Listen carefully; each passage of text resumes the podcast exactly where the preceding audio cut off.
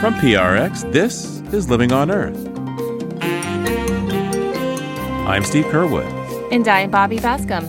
The U.S. Supreme Court rules that the EPA can't address climate change by regulating how utilities generate electricity. It's terrifying that we can't get any of the branches of our government, the Congress, the courts, or the executive branch, to come together and deal with the problem with the solutions that are in plain sight. Also, a jail term can become an unjust death sentence in prisons ill equipped to deal with extreme heat. People of color are disproportionately incarcerated. When these climate impacts are hitting the system of mass incarceration, it's disproportionately hitting people of color. So it's absolutely an environmental justice issue. That and more this week on Living on Earth. Stick around. From PRX and the Jennifer and Ted Stanley studios at the University of Massachusetts Boston, this is Living on Earth. I am Bobby Bascom. And I'm Steve Curwood. Coal fire power plant operators may be cheering the recent Supreme Court ruling against the Environmental Protection Agency, but critics say the High Court has shredded key precedents and ignored technical competence. The case, known as West Virginia versus EPA, was brought against the Obama era Clean Power Plan, even though those rules never went into effect. Vermont Law School professor Pat Parenteau joins us now. So, Pat, what exactly did the court rule? Well, the court decided that EPA's interpretation of its authority under the Clean Air Act to require shifting from carbon intensive sources of electricity like coal to cleaner sources like gas and wind and solar went beyond the authority that Congress gave to EPA in the 1970 Clean Air Act. What were the reasons that the court used to decide this case?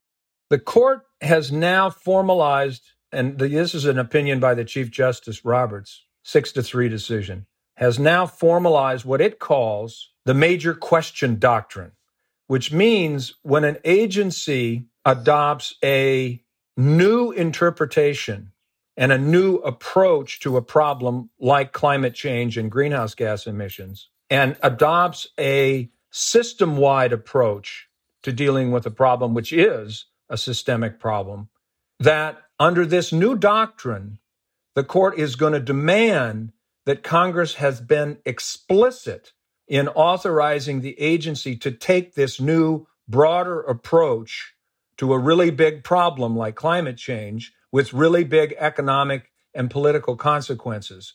The court didn't specify exactly how Congress could make its intent clearer or more manifest. It simply said, in its view, Congress was not clear enough in Section 111D of the Clean Air Act, and therefore EPA has no authority to require generation shifting towards cleaner sources of electricity.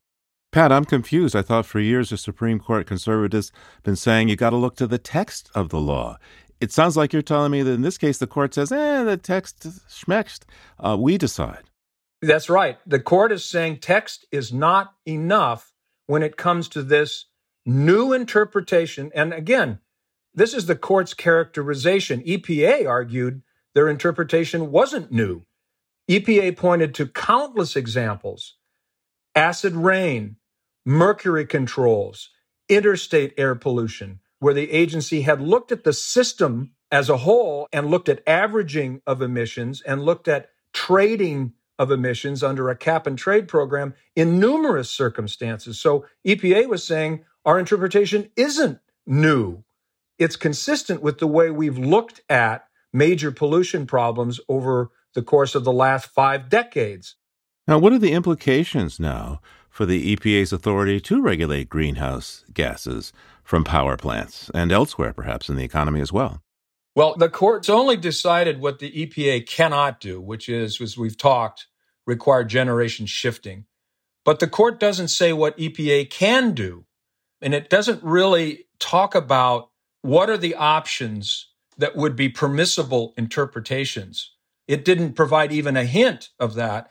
And Justice Kagan's dissent excoriates the majority for not doing that. If the court thinks it knows what Congress meant to give EPA in terms of authority, why didn't it say so, but it didn't. So we're left, and EPA's left wondering what options do we still have at our disposal? And we'll have to wait until 2024 to find out what EPA thinks it still has the authority to do. That's when EPA will issue a new rule under Section 111D of the Clean Air Act. What does this ruling say about other agencies' rulemaking power? I know the Securities and Exchange Commission wants publicly traded businesses to say what their risk and exposure to climate disruption is. Right. This is a proposed rule from the SEC, which has been attacked right out of the box by the Chamber of Commerce, by many of the same states attacking the Clean Power Plan that we've been talking about. And the financial risks of companies that are heavily reliant not only on producing fossil fuels like Exxon and BP and, and the other major oil companies, but all of the companies whose supply chains are heavily reliant on fossil fuel driven energy are at financial risk. These assets that they're claiming are potentially worthless. There's this concept of stranded assets. All of the known reserves in the world of oil and gas can't possibly be burned without burning the planet, so to speak, without unleashing really catastrophic climate change. That's what all the scientists, climate scientists are saying, right? So the SEC is saying this isn't just an environmental risk. It isn't just a public health and safety risk or even a national security risk. It's a huge financial risk to investors, to banks, and so forth. And we know that the challenge to this SEC rule, once it's finalized, is going all the way to the Supreme Court because it's a big rule with big implications. And we'll probably see a Supreme Court decision analyzing whether this new rule violates this new major question doctrine. Sounds like this court thinks that Congress has to specify everything if something is going to change. And yet, the Congress we have right now doesn't seem to be able to pass much in the way of actions. That's right. The court is oblivious to the reality of how difficult it is for Congress, first of all, to anticipate problems that arise in the future and clearly articulate to the agencies what the scope of their authority is to deal with newly discovered threats. And it's also ignoring the fact that Congress created and authorized these expert agencies to exercise their judgment in the face of newly discovered threats and not have to return to Congress every time something like that arises. And so the court is really refashioning the separation of powers. The court itself, and, and Justice Kagan's dissent points this out, the court is now deciding it will be the final arbiter of what Congress is both able to do in terms of delegating authority and what agencies are able to do in interpreting the authority that Congress has given it when it's facing these new dangerous threats to public health and welfare. And Pat, looking at this case, how do you feel? It's depressing for someone who's been working in this field for 50 years, struggling to get laws passed, to get them implemented. What we're facing with this climate emergency is truly unlike anything we've ever faced. And the legacy that we are leaving for future generations is just scary to me. It's very disheartening. It's more than that. It's terrifying that somehow we can't get any of the branches of our government, the Congress, the courts, or the executive branch to come together and deal with the problem, with the solutions that are in plain sight. We have at our fingertips all of the technologies we need to make a huge difference in whether this planet is going to remain livable or not. And for someone like me, it's really a disheartening moment to see an opinion like this from our nation's highest court. Pat Parenteau is a professor of environmental law at the Vermont Law School. Pat, thanks so much for taking the time with us today. Thanks for having me, Steve.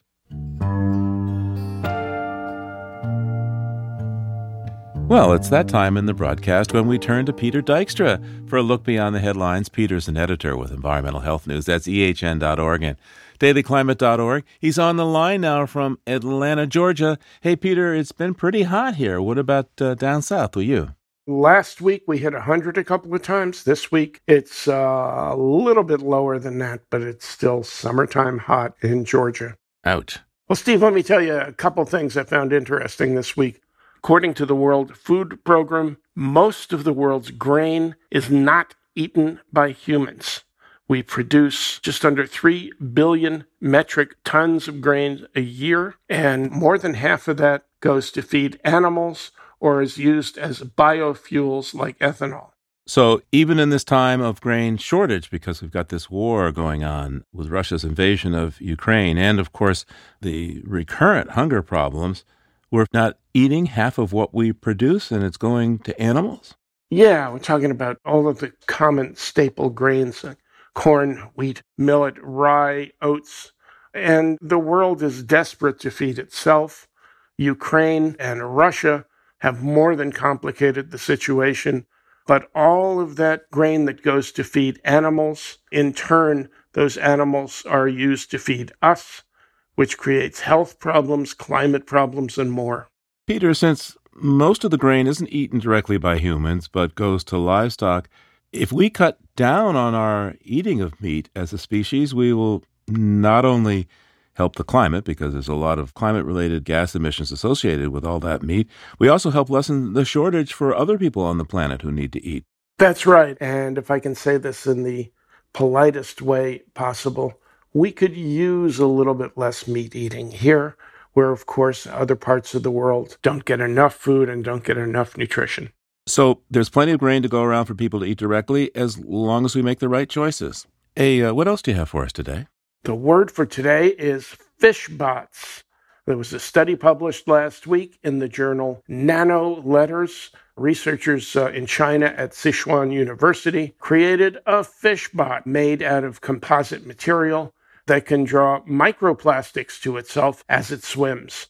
The Sichuan University team thinks that the new bot could be used to transport microplastics to another location where they can be collected and properly disposed of.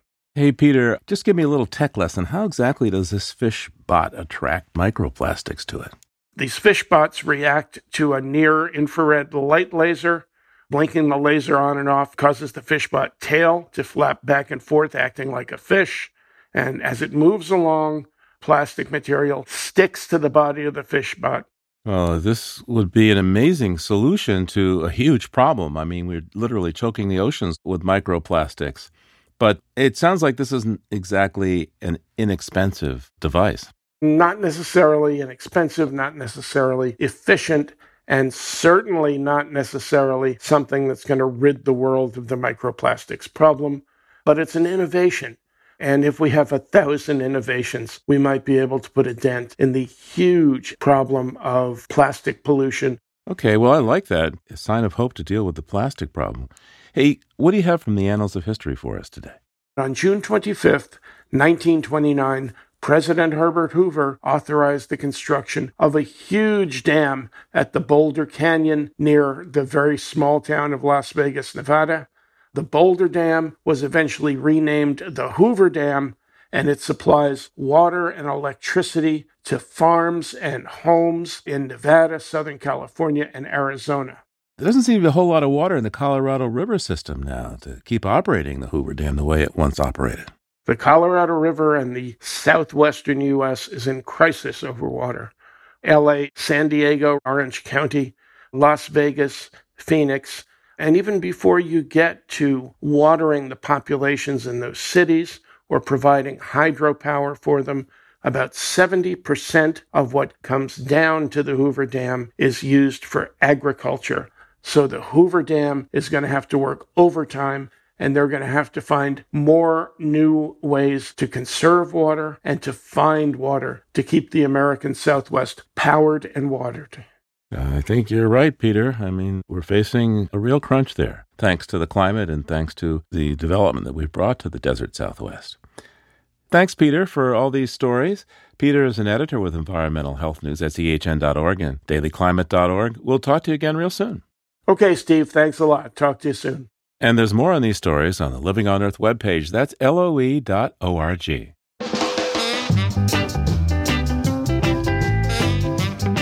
Coming up, how to stop a mega project that would disrupt a local ecosystem. Keep listening to Living on Earth.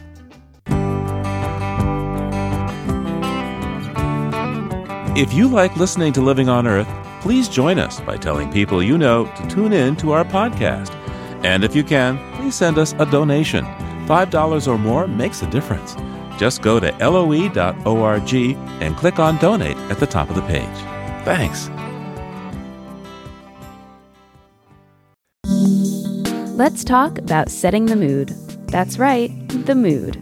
You know, when you want to get intimate or after you've gotten intimate by yourself or with a partner, there's something you need to have on your nightstand.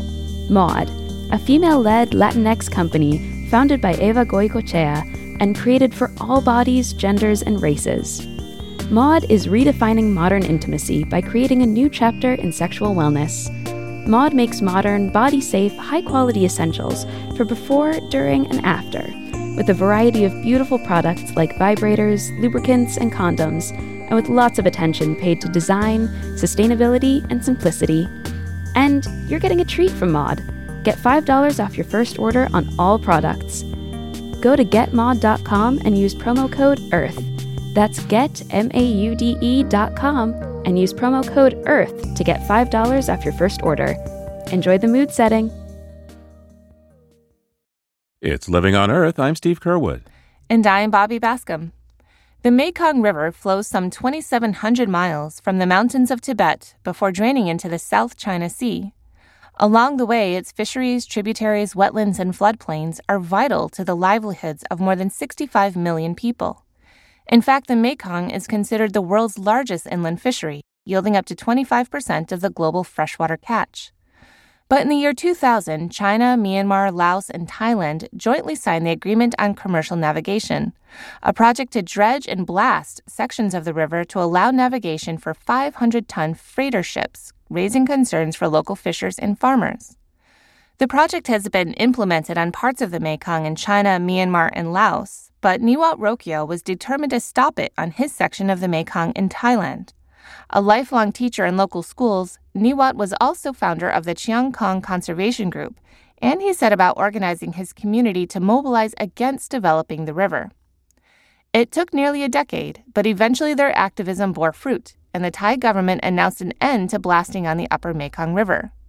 It's likely the first time the Thai government cited environmental concerns for canceling a transboundary project. Niwat Roykaew joins me now for more, starting with why he was moved to act. When we heard about this project, we were very concerned about the impacts it would have on ecosystem services the river provides, including aquatic life. The fishing folk here depend on a healthy river. Our income and livelihoods are attached to the health of the Mekong River. So we were concerned that our way of life would change. Well, tell us a bit, please, about the life on the Mekong River, both for wildlife, you know, maybe some of the unique biodiversity that's there, and how local people use the river. Why is it important for them? For us living in the area, the Mekong River Basin provides us with food and is essential to the local economy. 25 years ago, fish and river resources were abundant. We used to walk to the Mekong River with nets and easily catch food. But when several development projects were imposed, like hydropower dams and rapid blasting for large scale navigation, the population of fish dropped dramatically and changed our lives. We understood then that the Mekong River is a life support for us. So you were concerned then that if this project went through that it would be even harder for people to make a living to fish and to use the rivers they always had. Is that right? Yes, when we heard that the Mekong River would be blasted for rapid navigation, our primary concern was the effect it would have on the river's health. It was not just me that was concerned. Many children of the Mekong River, including fishermen and farmers, also believed it would be devastating. Their lives depend on the river's health and its role as both habitat and breeding ground for many species of fish. The elders who were born here on the bank of the Mekong were concerned about rapid blasting taking place in the river's rocks and sand dunes because they act as natural dams, and their destruction could have an effect on the river's water level. So you became determined to stop this project. And from what I understand, you were already running an NGO, the Chiang Khong Conservation Group, which you started back in the 90s. Tell us, please, about what prompted you to start that NGO and, and how you used it to mobilize against the Mekong River Project more recently. In our community, we view the Mekong River as our mother, our provider. It's a source of inspiration for our grassroots organization. Our mission is to protect and conserve it. We believe in local knowledge, so we spent a lot of energy researching the best ways to empower small scale fishermen and farmers so they can speak out to decision makers and rapid blasting engineers about the impact this project would have on the river and their lives. Now, I understand that the road was bumpy, but ultimately you and your organization were able to pressure the Thai government into canceling the project. Will you tell us about that, please? How were you able to convince them? What ultimately won the day for you? The main factor that contributed to our success was the drive from the local community. We told them that even though they are ordinary people, as citizens, they have the right to stand up and participate. If our villagers didn't start to fight for their rights 20 or so years ago when the project was proposed, the rapid blasting would have already happened and we wouldn't have the natural habitat that we do today. Now, you know, being an environmental advocate can be extremely dangerous in some parts of the world, even deadly, honestly. And I would think that there was probably a lot of money at stake here with this project. To what degree did you ever feel unsafe or threatened doing this type of work? There were definitely times I felt unsafe. There were, of course, investigations. But once I was invited by province officials to discuss why I was opposing a government project. So I sat down with them to explain how this project would be devastating for the people of the Mekong River. And 30 minutes into the conversation, they agreed with me, and we created a mutual understanding. Well, what's next for sir, now that this project has been canceled and you've won the Goldman Prize? What's your next endeavor?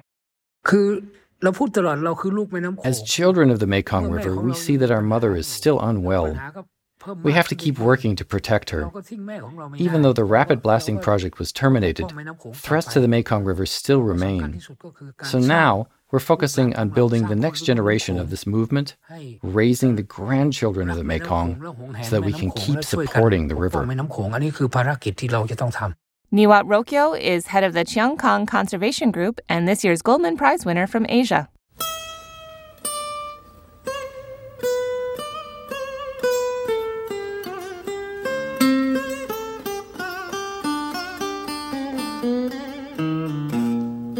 As we've been discussing, the Mekong River is vulnerable to damage from development and large scale infrastructure projects. It's also in the crosshairs of one of the dangers from the climate crisis. Parts of the river are becoming saltier because of saltwater intrusion from rising seas.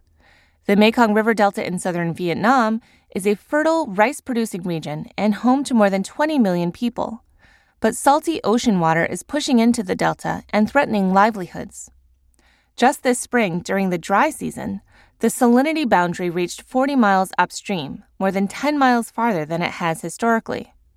Freelance journalist Fred Pearce wrote about rising salinity in the Mekong Delta and around the world for Yale Environment 360 and joins me now from London. Welcome back to Living on Earth, Fred. Thank you. So, what's happening in the Mekong Delta? Why is there rising salinity there?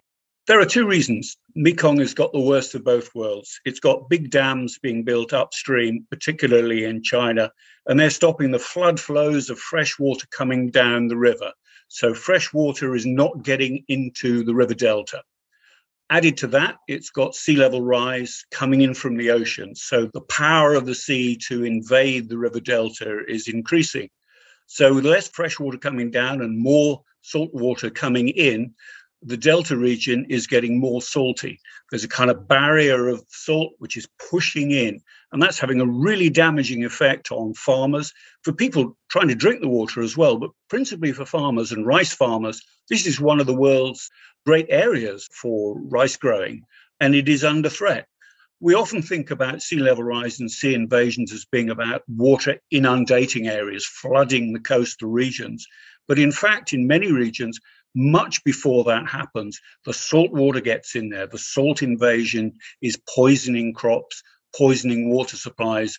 And in many cases, people are already having to leave these regions. They may be not flooded, but they're unlivable. And I would imagine that the Mekong River Delta is not the only delta in the world where this is a problem. Absolutely not. It's a universal feature. Mm-hmm. Um, most of our world's rivers now have dams on them, and that means that flows down them are reduced, particularly the flood flows that are most important for keeping their delta regions fresh rather than salty. And of course, sea level is rising.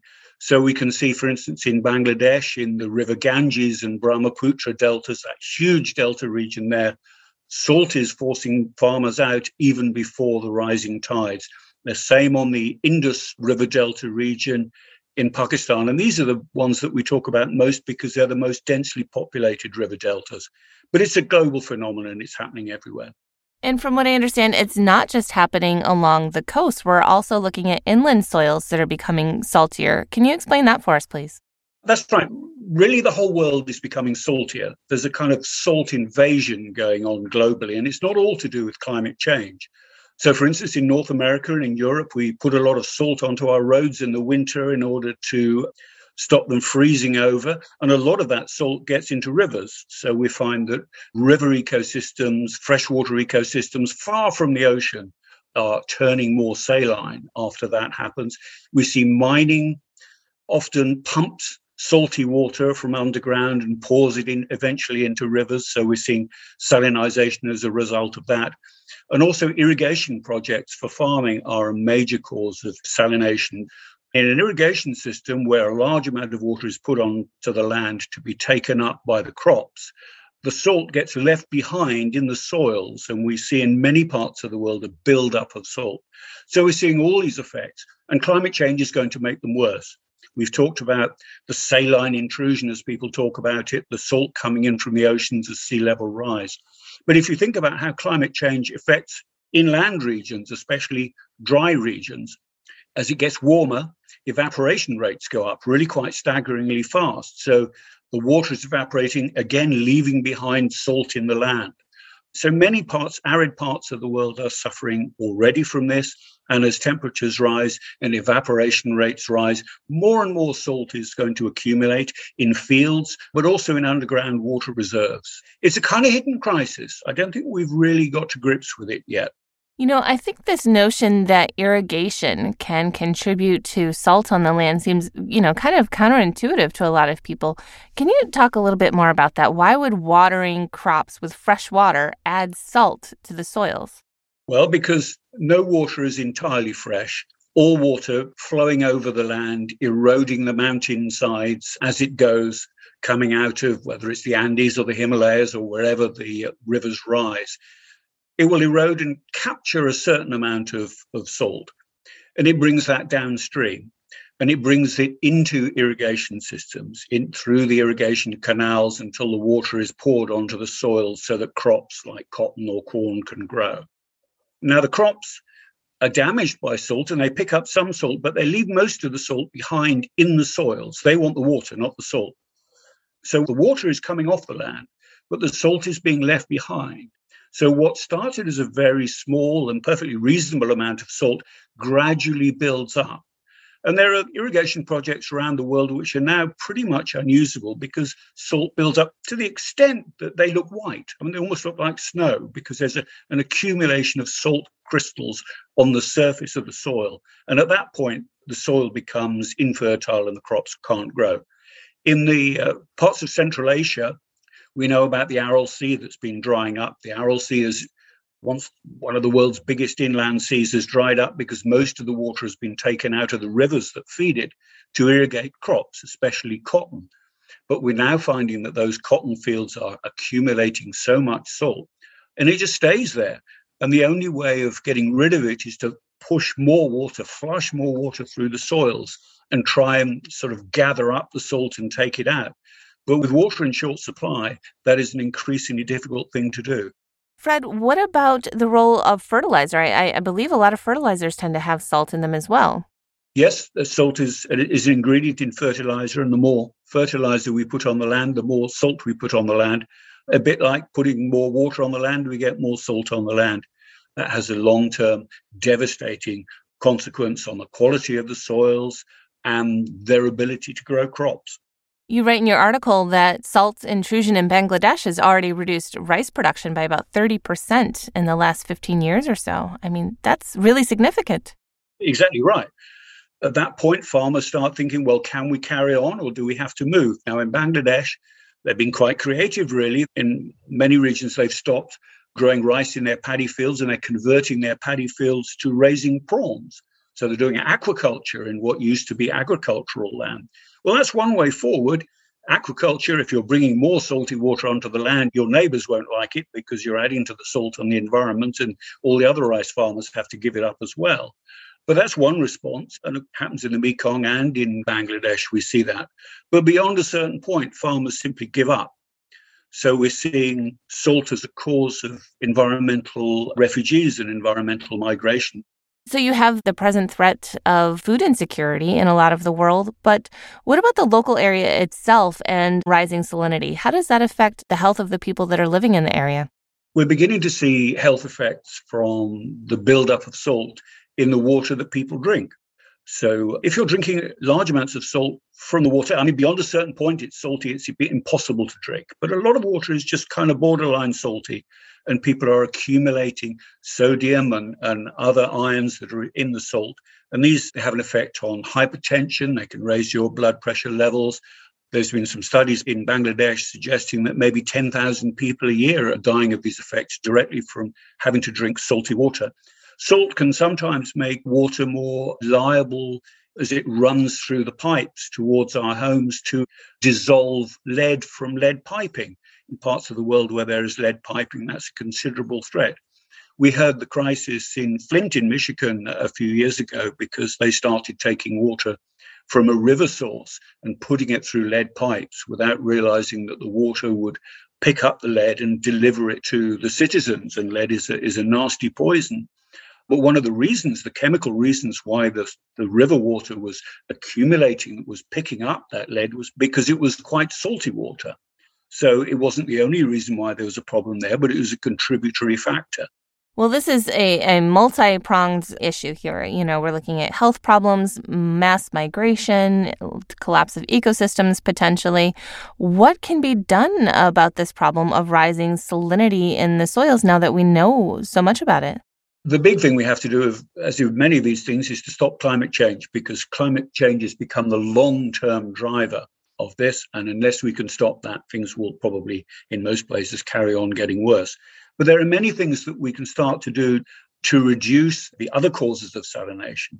So we need to think very carefully about how we run our irrigation systems to make them more efficient. So less water has to go onto the fields, and that means less salt is brought onto the fields and we have to think about drainage systems in irrigation networks so that the salt can be drawn out again. Now, it'll go into rivers and it'll have ecological consequences, but if we want to preserve the food supplies, we need to do that. We need to think about how we operate our dams. So, we need to think about operating dams so that they provide enough water downstream at the right times of year to allow what is often often a sort of flood pulse during the wet season, so that if there's salt buildup in the delta, it can flush that out. We need to think in, in North America and Europe and other places where this happens, we need to think about pouring salt in the way that we now do in a rather reckless manner onto our roads and not really caring that much of it drains away into rivers we're going to have to think about putting less salt on, perhaps using alternatives to salt. And if we do put salt on, we're going to have to think about capturing that in drains so that it doesn't go back into the rivers. I think once we start thinking about salt as an issue, we will find solutions. And they're not just about climate change, but if you like, climate change is the one which is going to affect most people over the long term. So we have to fix that. But I think we can do a lot of other things first. Fred Pearce is a freelance author and journalist based in the UK. Fred, thank you so much for your time today. Thank you.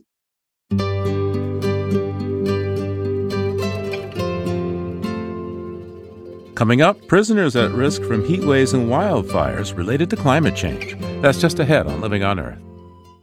Support for Living on Earth comes from Sailors for the Sea and Oceana, helping boaters race clean, sail green, and protect the seas they love. More information at sailorsforthesea.org. Support also comes from Friends of Smeagull the Seagull and Smeagull's Guide to Wildlife. It's all about the wildlife right next door to you. That's Smeagull, S M E A G U L L, SmeagullGuide.org. We are constantly bombarded with news, updates, and emails. Take a break from the daily grind at Getaway. Just two hours outside most major cities, Getaway's cozy cabins offer the perfect blend of camping and comfort. These handcrafted hideaways are designed to be more than a destination, but a way to create distance from the demands of work, schedules, and technology. Each cabin offers everything you need, including a kitchenette fit for cooking, a fire pit perfect for roasting s'mores under the stars, a private bathroom where you can enjoy a hot shower after a day in the outdoors, AC and heat to stay cool and cozy no matter the season, and nearby nature trails for immersing yourself in the natural world. Ready to take time to unplug and unwind? Use promo code EARTH to save $25 on your stay and enjoy more free time in the great outdoors. That's getaway.house and promo code EARTH to save $25 on your stay. It's Living on Earth. I'm Bobby Bascomb. And I'm Steve Curwood. Prisons are not expected to be pleasant, but with the growing risks of extreme heat waves and wildfires, some are ill prepared to keep jail terms from becoming death sentences. Some inmates have pre existing health conditions that are exacerbated by heat and wildfire smoke, and some take mental health medications that can also make people more susceptible to heat. Reporters for The Intercept have found that more than a third of the 6,500 or so jails and prisons in the U.S. are in places where 50 days a year on average the heat index is 90 degrees or more. The climate hazards for prisoners come from a pervasive lack of air conditioning, faulty infrastructure, and vague evacuation plans. Reporter Alleen Brown worked on this investigation for The Intercept and joins us now. Alleen Brown, welcome to Living on Earth. Thank you so much for having me. So, tell me a story of a prisoner or prisoners who've been mistreated because of situations related to climate disruption. I know you have many, but maybe you can tell me one. Yeah, absolutely. I think the most striking story that I've heard is that of Angel Argueta Anariba. So Angel grew up in a family that lived off of farming in Honduras. So in 1998, Hurricane Mitch hit Honduras and his family lost everything. You know, property, land, jobs, crops and he had two little kids. So he traveled to the US to try to support his family. That's right. I believe that something like 20% of the housing stock in Honduras was destroyed in that storm. Yeah, I mean, the country was hit really hard and the government just did not have the capacity to respond effectively. So Angel came to the US and he lived here for about a decade before he was arrested for an incident that he attributes to self-defense. He served out a seven year sentence that the court deemed to be appropriate. But then, like many immigrants, he was delivered directly to ICE detention because he was undocumented. So the worst was in 2020 at the Catahoula Correctional Center. When Hurricane Laura hit, the lights and water went out at the facility for four to five days. Now, where is this? What state? Sure. This is in Louisiana. So, you know, a state that is notorious for its climate vulnerability and a state where there's actually a lot of ICE detention facilities. So, with the electricity out, there was no air conditioning. And according to Angel, the space felt like it was about 100 degrees. A couple of inches of water pooled on the ground. And maybe one of the worst parts was that the toilets weren't working. So they overfilled. Some people were forced to defecate on disposable trays that meals had been served on. And with workers avoiding entering the dorms, the garbage piled up. Angel said the smell was just excruciating. And, you know, for Angel, who has asthma, the heat and the smell really exacerbated that health condition. So now what's been the response of the legal system? I mean, uh, there's what was it, the Eighth Amendment, the U.S. Constitution against cruel and unusual punishment, that sort of thing? So, especially in Texas, attorneys have argued Eighth Amendment violations due to conditions related to heat. You know, in Texas, less than a third of state prisons have full air conditioning, or, or that was the case as of 2020. 21 facilities at that point had no air conditioning at all. And so around 2010, 2011, a number of people died due to heat related conditions and family members sued. So because of those lawsuits, Texas had to start taking some measures to protect the health of the most vulnerable people within that system. But, you know, family members of incarcerated people and, and people who are incarcerated themselves say that those measures have not been sufficient to protect them. Now, what kinds of government actions are we seeing to deal with this? I mean, of course, the South has long had the reputation of being rough on prisoners. What about more progressive states like California? Mm, sure. So I would say California has also been really slow to address these issues. You know, in California, one of the climate issues that people who are incarcerated have really called out again is is the issue of wildfires. About a fifth of the facilities in the state we found are in the 95th percentile for wildfire risk in the nation. So there, a lot of the the community members organizing around this issue have have focused more on getting facilities shut down and getting people released than they have on necessarily infrastructure adjustments. And uh, the governor of California has committed to shut down a handful of facilities in the next few years. But organizers are saying that they want 10 facilities shut down and 50,000 people released in the next five years. And they don't want a bunch of money invested into new infrastructure. Briefly, what's their argument? Why do these people need to come out of jail? So, I mean, the argument of a lot of researchers, in addition to organizers, is essentially that this system of mass incarceration is at a crossroads where, with the climate crisis deepening, government officials can either invest a whole lot of money in new infrastructure or they can start to think about new ways of accountability. So, a lot of people are arguing that there's no infrastructure investment that will be sufficient to address this problem. And the only real climate adaptation strategy for prisons is to shut them down. A lot of people also argue that these facilities and the system of mass incarceration doesn't actually do what it's supposed to do. Uh, you know, these facilities don't rehabilitate people or keep communities safe. Like climate change, prisons make vulnerable communities more vulnerable. I think for a lot of people organizing around abolition, climate is just another reason to think of new accountability strategies. So sometimes to fight the wildfires, prisoners are used in places like California. But to what extent are prisoners at risk from the smoke and even the flames of wildfires in California? So, one example was the California Correctional Center in Susanville, California. So, as people were told to prepare to evacuate in the community itself, people inside one of the units at the California Correctional Center had been without power for about a month because the wildfires had taken down power lines in the hills nearby.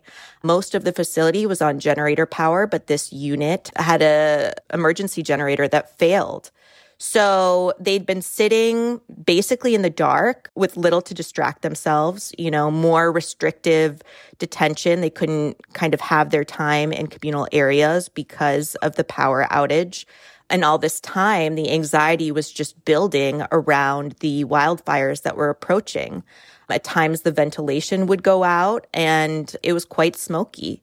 One person that I spoke to said that in his dorm, there were padlocks actually put on individual cells because the locking system was typically electronic. And when he asked a guard what would happen if the fires came too close, he basically told him that you guys are staying here. Whether or not that's true, it's very scary for someone who's stuck in a facility as fires are coming closer.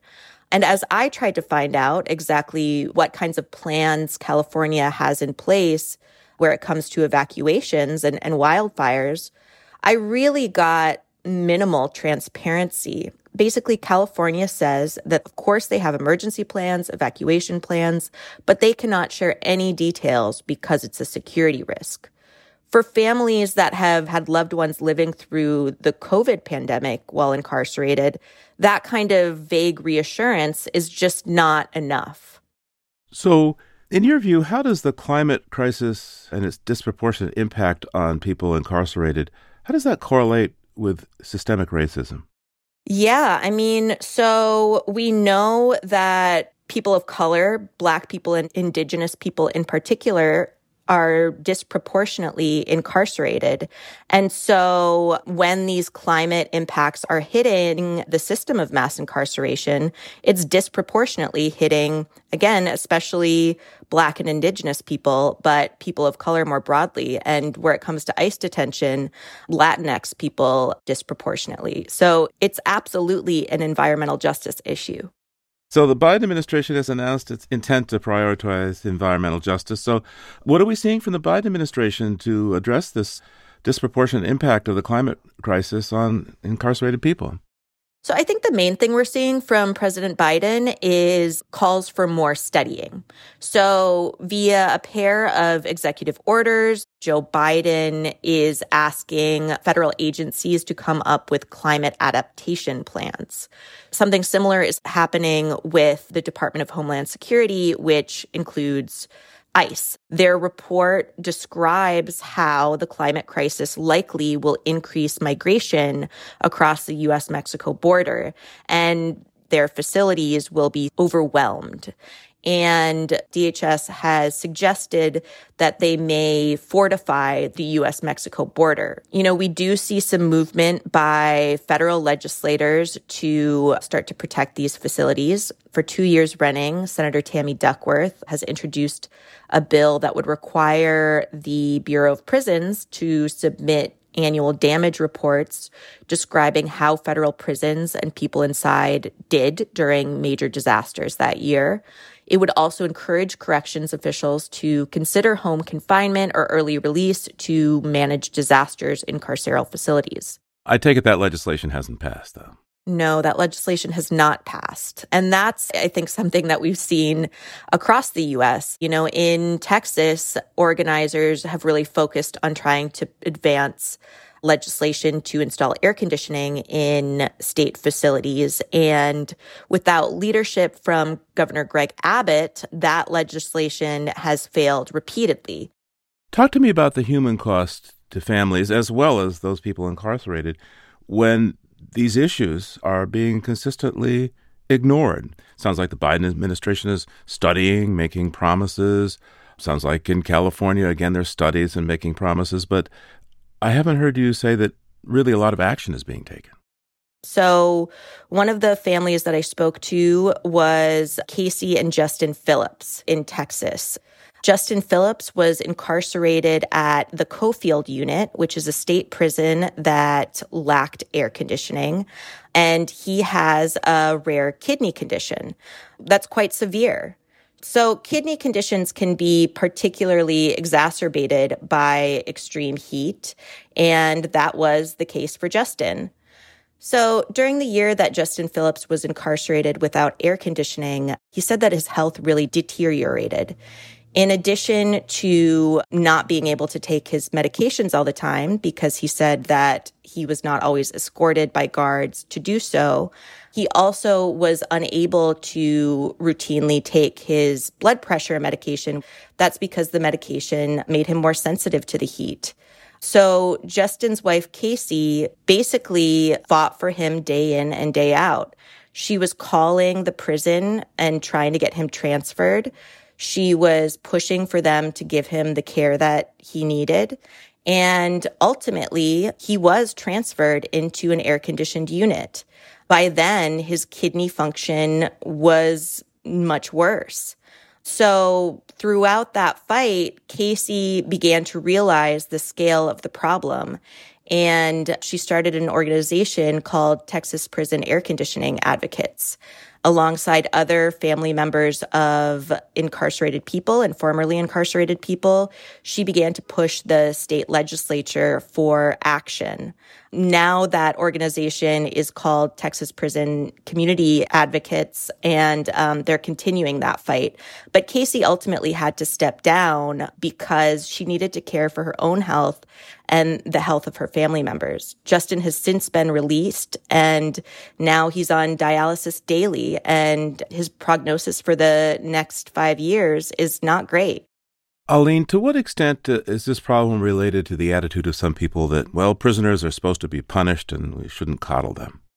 Yeah, I mean, I think that's something that's often raised when the question of installing air conditioning comes up, you know, that they did something wrong and that this is the consequence. But for one thing, I think a lot of reporting and investigations over in recent years have showed that our system of mass incarceration is not perfect. And a lot of people who are innocent end up in these facilities.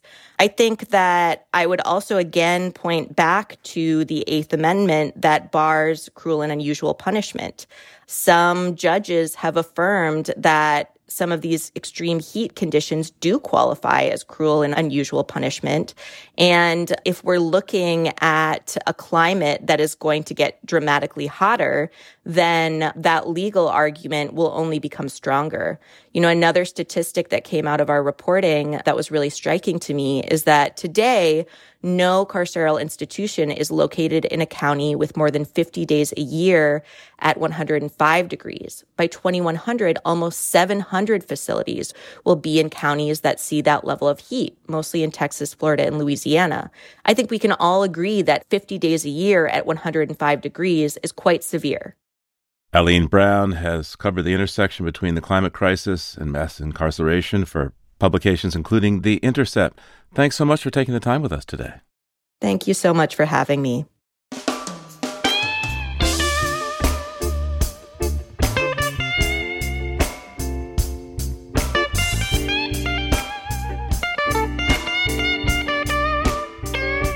Living on Earth is produced by the World Media Foundation. Our crew includes Naomi Arenberg, Paloma Beltran, Chloe Chen, Iris Chen, Josh Croom, Jenni Doering, Delaney Dreyfus, Mark Kaus, Mark Seth Lender, Don Lyman, Louis Mallison, Aynsley O'Neill, Sophia Pandelidis, Jake Rego, Hannah Richter, and Yolanda Omari. Tom Tiger engineered our show. Special thanks for translation help to Nan Chanatunawan and Pian Pornditis. Allison Lirish Dean composed our themes.